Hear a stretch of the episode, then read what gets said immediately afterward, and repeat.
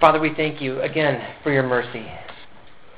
How we can read stories in the Bible of your mercy shown to people, and we can tell stories from our lives of your mercy shown to us.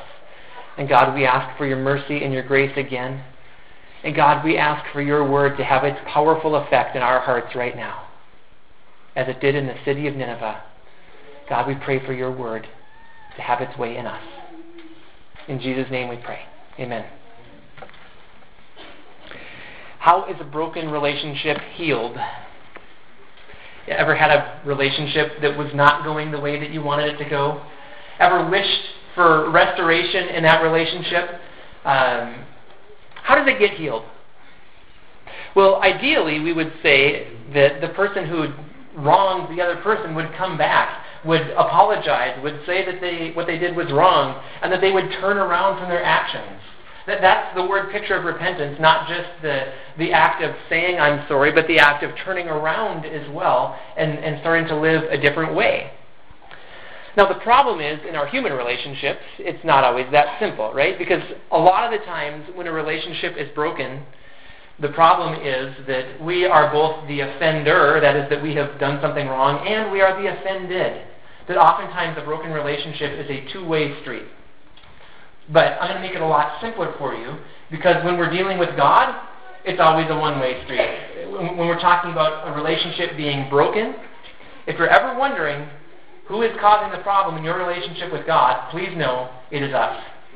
God never has to repent of anything.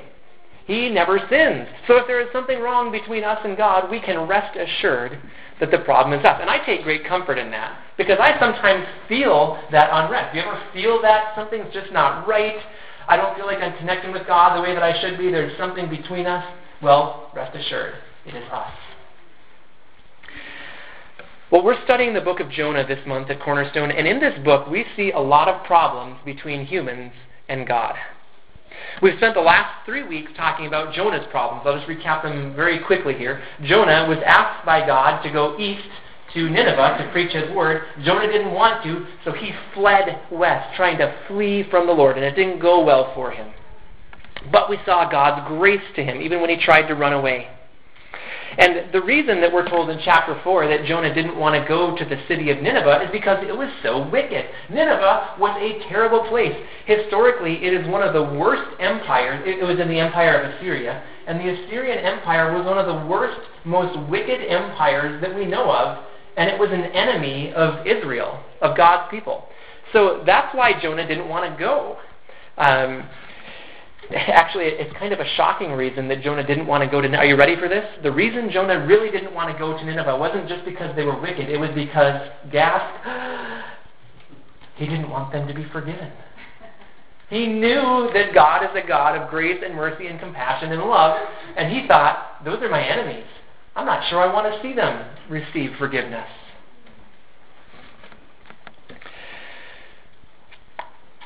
Jonah had a problem with God. Nineveh had a problem with God. They were wicked. But in the book of Jonah, what we see is God's compassion. We see how much he longs to show his grace to wicked, disobedient, lost, sinful, rebellious people. Like you and me, by the way.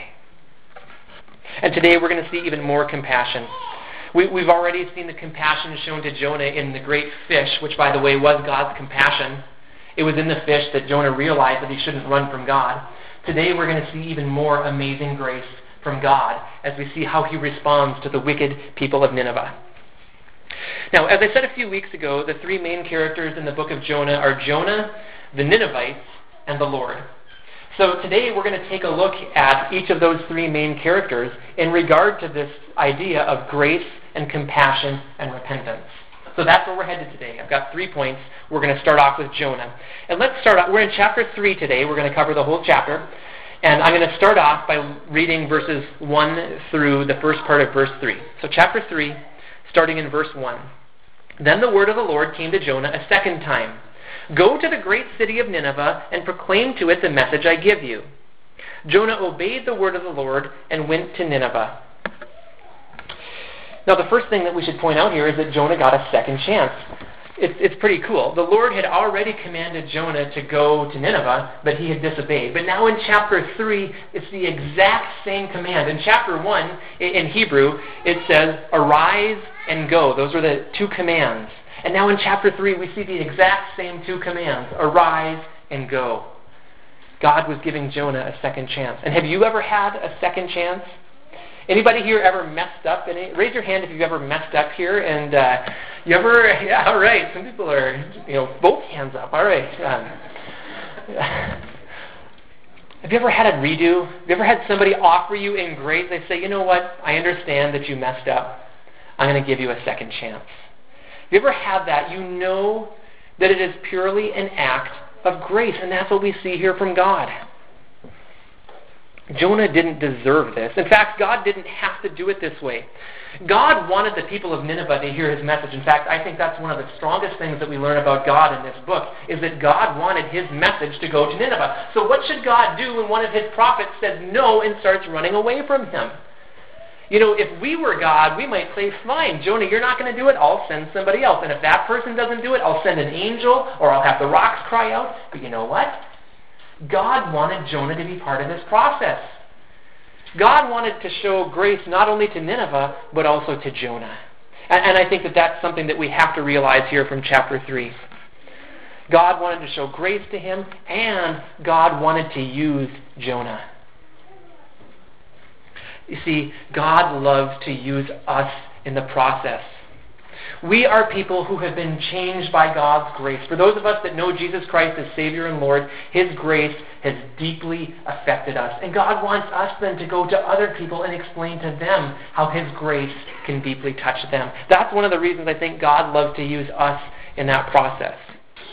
So, in a moment, we're going to look at the stunning repentance of Nineveh. But for now, let's just look at Jonah, how he did.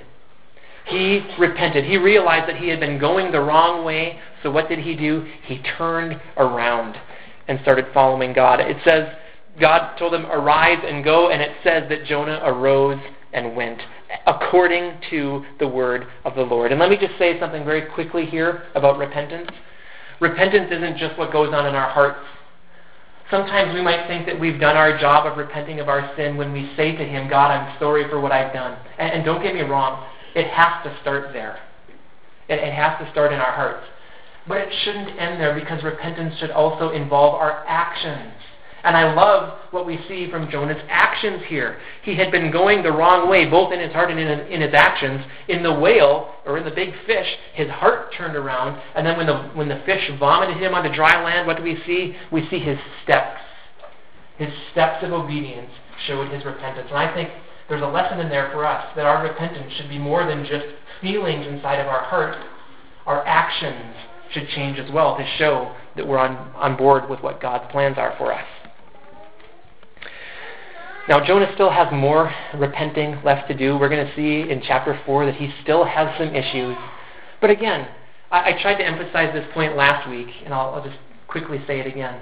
Praise the Lord that he was willing to forgive Jonah, even though Jonah's repentance wasn't fully complete. God is willing to forgive us before we're perfect. Do you know that? That's good news for us. In fact, we're not going to be perfect until we, we meet him in the air. Uh, God is willing to forgive us, even if we don't repent of 100% of everything we should repent of. That's not an excuse for us not to repent of those other things. It's God's mercy to forgive us in our weakness. So we have been shown amazing grace. Jonah, in his response to God's grace, went to Nineveh. We should be people who go to the lost as well with this message of grace. Let's move on to the people of Nineveh then uh, starting where I left off in the middle of verse 3, reading through verse 9. Now, Nineveh was a very important city. A visit required three days. On the first day, Jonah started into the city. He proclaimed, Forty more days and Nineveh will be overturned. The Ninevites believed God. They declared a fast, and all of them, from the greatest to the least, put on sackcloth. When the news reached the king of Nineveh, he rose from his throne, took off his royal robes, covered himself with sackcloth, and sat down in the dust. Then he issued a proclamation in Nineveh by the decree of the king and his nobles. Do not let any man or beast, herd or flock taste anything. Do not let them eat or drink. But let man and beast be covered with sackcloth. Let everyone call urgently on God.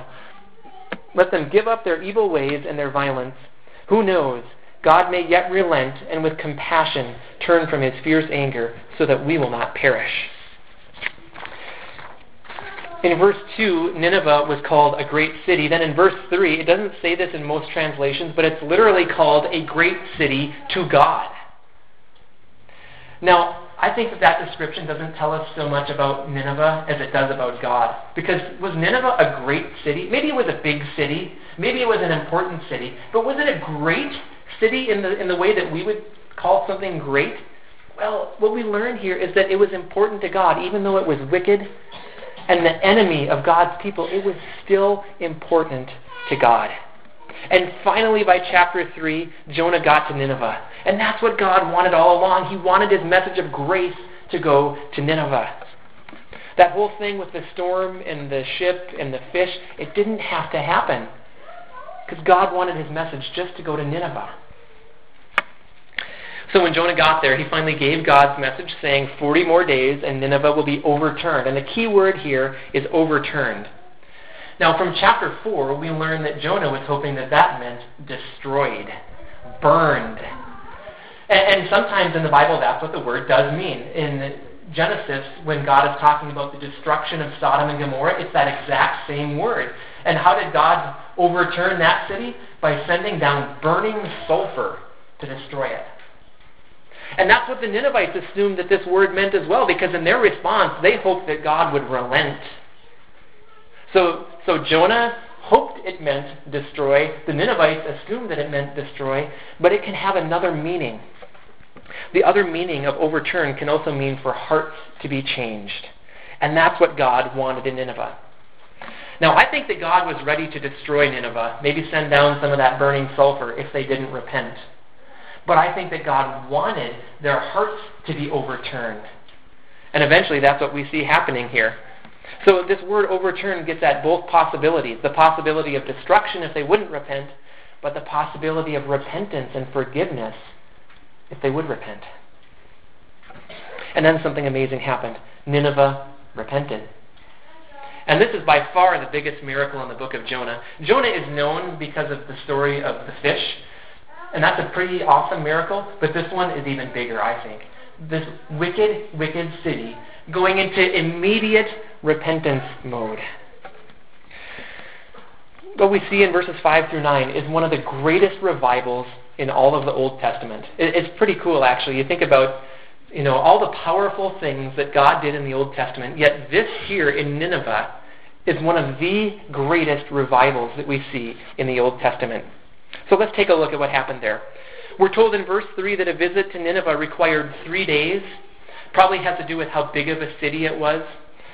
Uh, Jonah probably, if he was going to reach the whole city with his message, would have had to walk around for three days to reach every part of it.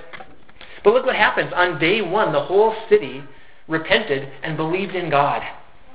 Now, I used to think that Jonah wasn't doing his job. When it said that it was a three day city and on day one Jonah preached, I used to think, oh, maybe Jonah wasn't doing his job. But I have a different view now.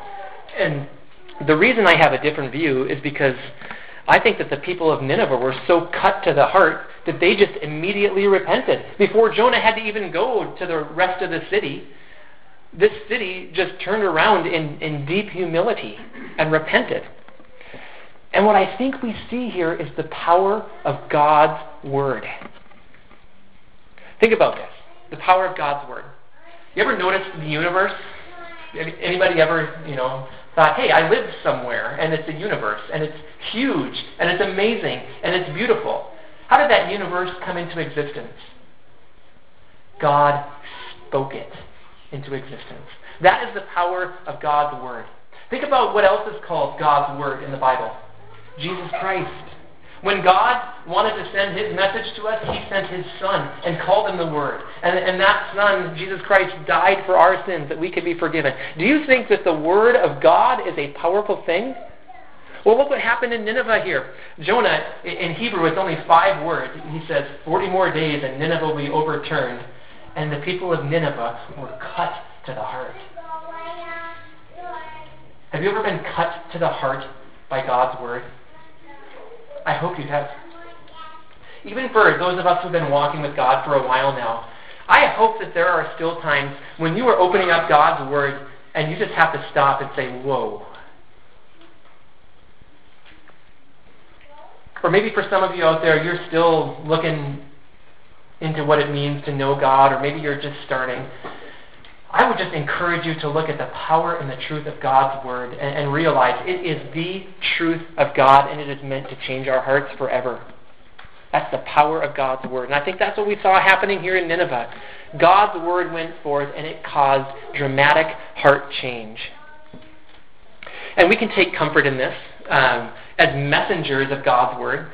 Jonah's message was surprisingly simple and short. Now, I think it's possible he said more things than what we see there in, in verse 4. Um, but we can take comfort in the fact that it's really not our words that change people, it's God's words. I've heard a lot of Christians say, Well, I'm not sure that I would know what to say. If I were in a conversation with a lost person, I don't know if I'd know what to say. Well, take comfort in the fact that God's Word can change people. And if anything, what that should cause us to want to do is to get to know God's Word even more so that we can give it to people so that it can change people. We are not the ones who change hearts. Jonah wasn't the one who changed the Ninevites' hearts. It was God. They said so themselves. They, they believed God. It didn't say they believed Jonah, it says they believed God. And then it says the people of Nineveh declared a fast and put on sackcloth, which is a sign of humility. And as the townspeople were doing this, the king heard about it as well, and he joined in the fasting and in the sackcloth wearing. And let's take a look specifically at two of the things the king did in verse 6. He got off his throne and he sat down in the dust. And, and I think that that's a wonderful word picture. He was the king. He called his shot. He sat on that throne, and what he said from that throne ruled the city. And I'm guessing that he probably liked it. It's kind of, you know, good for the person's ego sitting on the throne to do those kinds of things. Yet when he heard the news of the King of Kings, he got off of his throne in humility and sat down in the dust. And it's a good word picture for us because, like I often like to say here, we can picture each one of us having a throne in our hearts. And we all like, at times, the feel of being on that throne. We all like the idea of calling our own shots, of doing what we want to do. But we need to realize that that throne was not created for us. It was created for God. And what we are supposed to do is get off that throne and in, in humility bow down before Him. So I love what the king of Nineveh did here. He, he joined in the repentance. But the king didn't just stop with a word picture. And that's one of the things I want to get across to you today about repentance is that re- repentance isn't just something that happens in our hearts. And again, it has to start there. But for the king of Nineveh, his repentance led to more action. And in verses 7 through 9, he issued a proclamation that man and animals should fast and wear sackcloth, and that everyone should call urgently on God, and that they should turn from their evil ways. Now, it's almost comical to ask animals to join in the fast. Why would why do that? Uh, should we? Should one of our take-home points be uh, don't feed your fish today? Uh, tell your dog to fast. Um, Uh, no, I don't think so. Why? Why did he do it? It doesn't really tell us here. I just think he was desperate. I just think that he was so cut to the heart by God's word that he, would, he was going to try whatever he could to show God that he was sincere. And our actions sometimes do that. They show God how sincere we are. Now, don't misunderstand. It's not that we trick God, like if our heart really isn't into something, well, I'll just I'll just pretend and I'll do the right things and I'll, I'll try to persuade God. No, that doesn't work. God can see right through that, right into our hearts. But when our hearts are repentant, it should show in our actions. And that's what we see here from the king of Nineveh and from the people of Nineveh. They were so sincere about their repentance that they did things to show that they were repentant. Our job is to humble ourselves, and that should include our actions. Now, in verse 8, the word for repentance is the common Old Testament word for turn. It doesn't say it in the NIV. The NIV says give up their evil ways, but it's literally turn from his evil way. That's what the, the king of Nineveh was calling on each person to do, was to turn from his evil way. And that word turn means exactly what you think it does. And, and here's the word picture I like to use. I've used this one before. I'll probably use it again, so uh, get used to it. But here it is. When we sin, we pick our own path. So picture us. This, you know, Jonah was fleeing from the Lord. We're, we're heading that direction. We're turning away from the Lord. We're sinning. We're doing something that we should not do. We've got our backs to God. When we become aware of it, there should be something that goes on in our hearts. We should be cut to the heart so that we realize I've been doing something I shouldn't be doing. But as we have that that feeling in our heart, what we should also do with our actions is to turn around, turn away from our sin, and turn towards God and start doing the things that He has asked us to do. So repentance again includes both this, this heart grievance, being sorry for what we've done, but it also includes a change of actions to show God that we will live according to His ways. That's what true repentance is. It's a 180. So the Ninevites here showed repentance and they showed it with humility. They showed it through their actions, what they did. Now, let's talk about us for a little bit. Because remember, the book of Jonah is really, in many ways, a story about us. We are all sinners. Romans 3.23 says, For all have sinned and fall short of the glory of God. That's every single one of us. We have all done things that offend God. Even as Christians, we continue to sin. We shouldn't do it, but we do. So, what should we do when we sin? Well, we should repent. We should turn around from our sin. And again, that repentance should include our actions. It starts in our heart, but it should include our actions. We should turn from sin. So I want to ask you a very pointed question now. It's the same one I asked last Sunday, but I want to ask it again because it's so important. What sin do you need to turn from? Is there something that's going on in your heart, in your life right now, that you just know is not right? Is there something that you would be ashamed of if God knew about it, which He does, by the way, or if other people knew about it? Is there something going on that you just know is not right and you need to repent of it? And I would, what I would encourage you to do is first talk to God and in your heart say, God, you're right. I'm wrong. I'm sorry. Would you please forgive me? But then I want to encourage you also to turn away from it with your actions show that you're going to leave that sin behind and you're going to pursue God. So, a couple examples here. Um, if your sin is hatred, talk to God, do that whole forgiveness thing in your heart, but then go to the person that you've been hating and show them love. That's turning from your sin.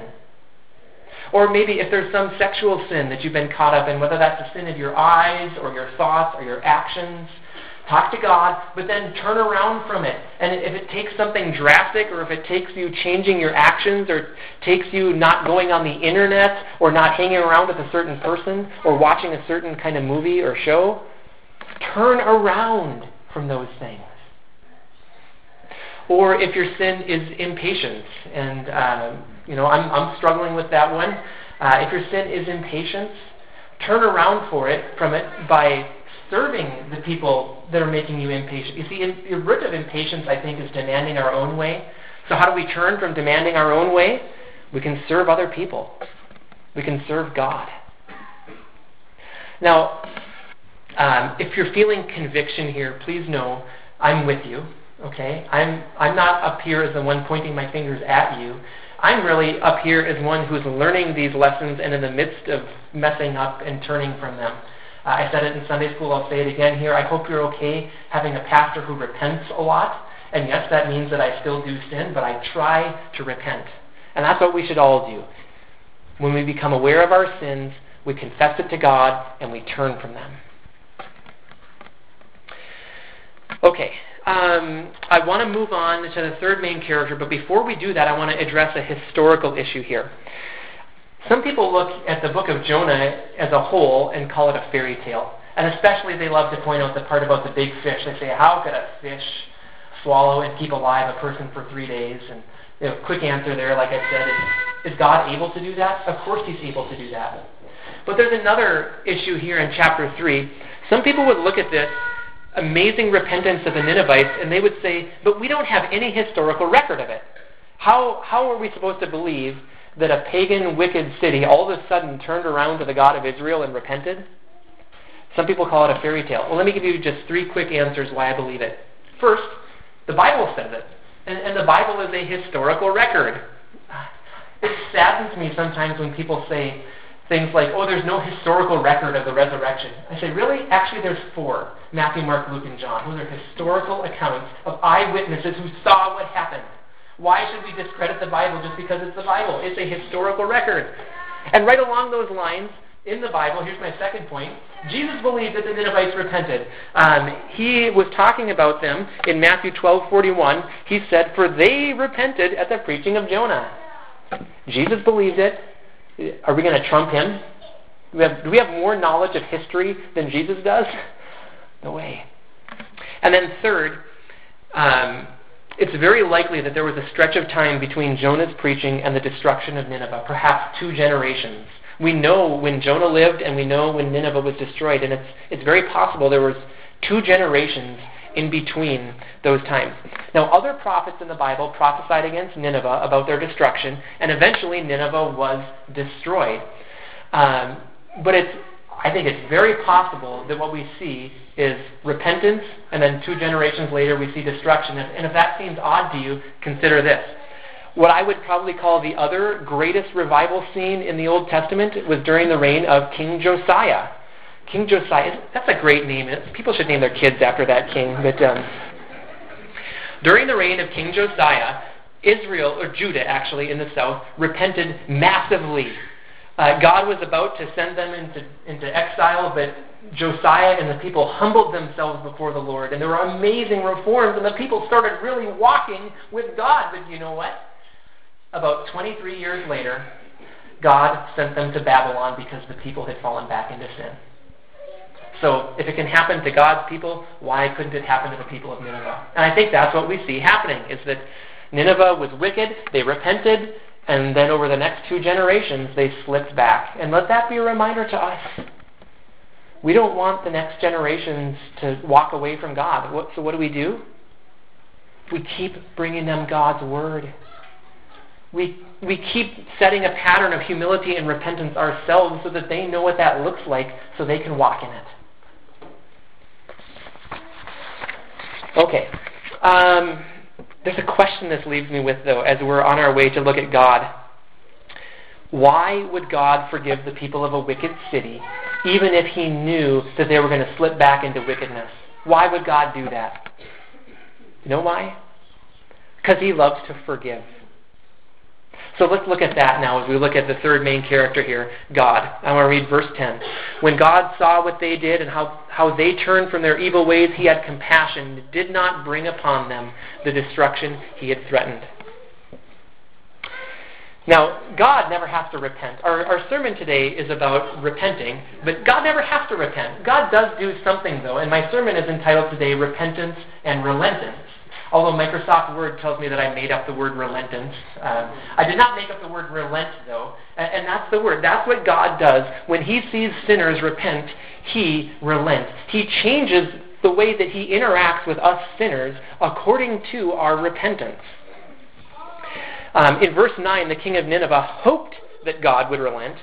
And in verse 10, when God saw what they did, he did relent. Now, some theologians have a problem with this. They wonder how God can change what he said he would do.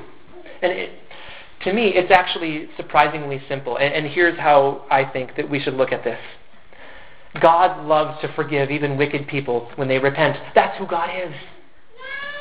There, there's nothing wrong about this. It's, this is not God changing his character. This is God acting in line with what his character is. He loves when sinners repent. So when sinners repent, he relents. He shows grace to even wicked rebels. Now, again, don't misunderstand. I think that God would have destroyed Nineveh if they didn't repent, but because they did repent, He relented. He loves to give grace and forgiveness and salvation. 1 Timothy 2, verses 3 and 4 says, This is good and pleases God our Savior, who wants all people to be saved and to come to a knowledge of the truth. And we see that message very clearly in the book of Jonah. Everyone in the book of Jonah, the pagan sailors, disobedient Jonah, and the wicked Ninevites, all of them call out to God and receive grace and salvation. There is salvation for us too when we cry out to God in repentance. Because God loves to show mercy to rebels who repent. So just like uh, the sailors could call out to God in their distress, just like Jonah could cry out to God in the middle of the fish, just like the Ninevites could call urgently on God in their fast and in their sackcloth. So we too can cry out to God for repentance and find forgiveness and salvation. And that's for the Christian who's been walking with God for 80 years but still struggles with sin. And that's for the lost sinner who hasn't yet come to Jesus if you have not yet come to Jesus, you can cry out to Him right now and beg for forgiveness and salvation. And you know what? God loves to give it. That's who God is. That's what we see in the Jonah story, is that God loves to save wicked people so much that he picked the most wicked people he could find and said, See, I'll show grace to them too. And you know what I think we're supposed to understand? Huh. God will even show grace to me. The wonderful thing that we learn about our God is He loves to show grace to us, even in the midst of our sin and wickedness and rebellion. That's who God is. God is very willing to repent, uh, to relent when we repent. It says in Ezekiel 18:32, "For I take no pleasure in the death of anyone," declares the sovereign Lord. "Repent and live." God doesn't want people to die. He wants people to repent and live. He doesn't want us to die in our sin. And, again, for those people who have, I don't understand why the theologians have a problem with this, you know, calling God a flip flopper. God is not a flip flopper. He is amazingly and perfectly consistent in this. He always loves to forgive the wicked, repentant sinner. Always. He tells us this in Jeremiah 18, verses 7 and 8. I love these verses. This is God telling us who He is. So he, he's telling us, I'm not acting against my character here. This, this is who he, God says he is. If at any time I announce that a nation or kingdom is to be uprooted, torn down, and destroyed, and if that nation I warned repents of its evil, then I will relent and not inflict on it the disaster I had planned. There's a pretty big if in there, though. And it's an if that we need to take to heart. There are two choices out there life and death. I love how it's put in Deuteronomy 30:19. This day I call heaven and earth as witnesses against you that I have set before you life and death, blessings and curses. Now choose life. Choose life. Repent and live. Why would we not repent? Maybe it's our pride. Maybe we think, oh, it's really not that bad, those things that I have done. I don't know why else. Why would we not repent? Let's go to God who loves to show grace. Let's just confess to Him the things that He already knows that we've done wrong. And let's find compassion from Him. There is life and salvation in coming to God and repentance. He is a God of grace and He loves to forgive, which is great news for us, by the way, because we would be lost and dead without it. Let's conclude now with a look at two things that we should do in response to this message. The first is that we should repent. And like I just said, we have a choice. We can either continue in our sin or we can turn around and follow God.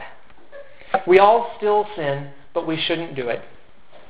When we sin, we should come back quickly to God. And I want to quote here a colleague of mine, the EFCA pastor in Alexandria. His name is Ron Burgett.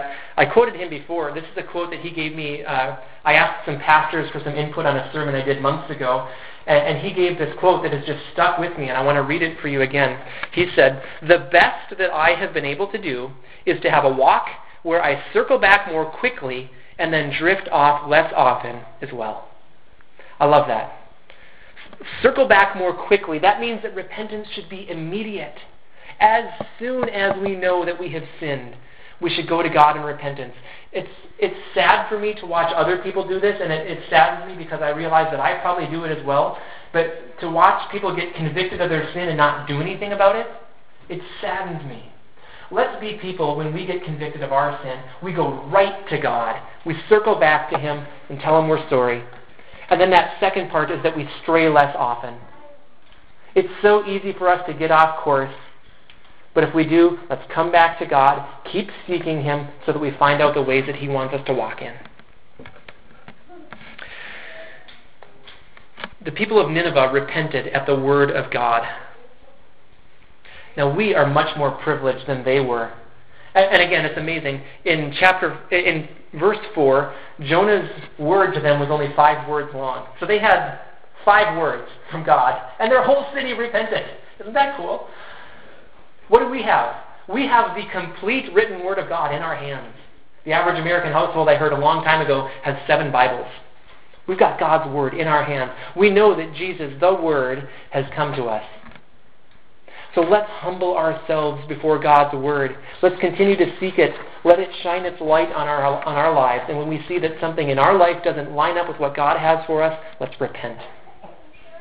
Repentance is often the first act of faith. Remember in Acts 2 when Peter was preaching to the crowd? And it says there that the people were cut to the heart. And when they were cut to the heart, as he was preaching about Jesus' death and resurrection, the people asked, What shall we do? Do you remember Peter's answer? What was it? Anybody? George? Repent. You got it, Dan. Candy bar for you. Um, repent and be baptized was what Peter said. Repentance is often the first act of faith, and it's so fitting for repentance to be that act of faith when we hear God's word. And again, whether that's you for the first time today putting your faith in Jesus Christ, saying, I know that I live my life aside from what you wanted me to do, I now give my life to you, or whether it's us after 50 years of walking with God saying, God, I, I did that thing again. That thing I told you I wouldn't do, I'm sorry, I did it again. Would you forgive me? It's an act of faith. So let's be good repenters here. Let's be honest with God about our sin and be good repenters. Let's be honest with other people too that we've offended. And again, I'm I'm in process in this. I don't always do a great job. But let's be people who repent of our sins in our hearts and in our actions. And then second, we should share God's grace with others. Jonah was shown amazing grace, and his response was to go to Nineveh to tell them about God. See, all throughout this story, God wanted his message to go to Nineveh because he loves the lost. Remember why Jesus came? What did he say? I came to seek and save the lost. And isn't that good news for us because we were lost? Jesus came for us, he came for others as well. And now that we know this wonderful message of God's grace, we should bring this message to others. Here at Cornerstone, we believe it's not only our job to walk with God, but also to help others walk with God. It says we have a passion to know Christ, and we are commissioned to make him known. That's our mission statement. We are commissioned.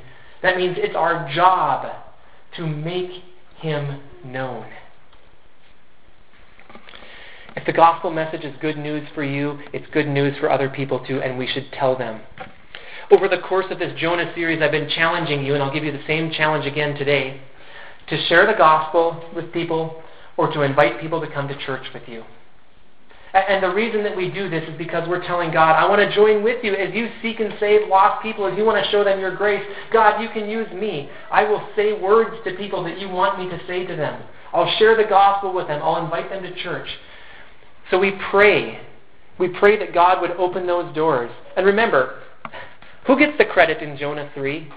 Is it Jonah for his five word sermon? I don't think so. I mean, he did something right.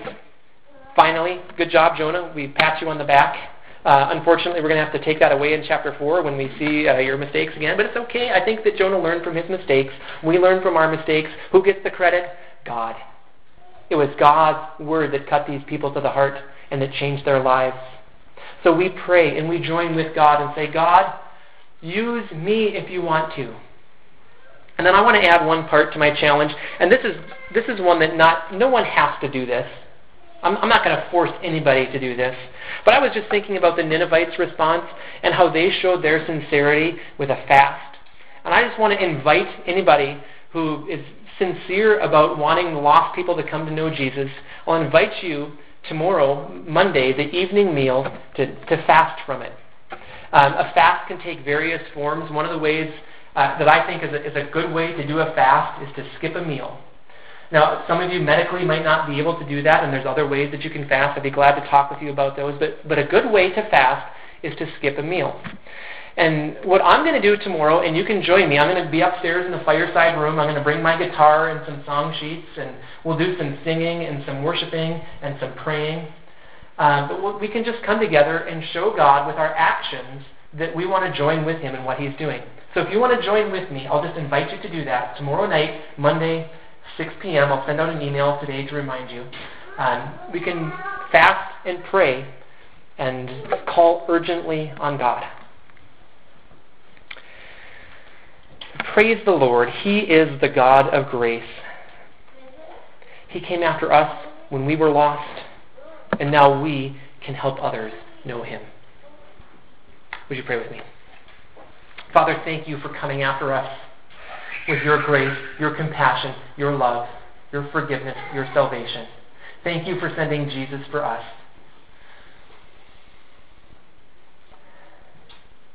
God, we know that we still mess up, that we still sin. We're sorry for that, God, and we just even come before you right now and name specific sins in our hearts that we, we want to turn away from.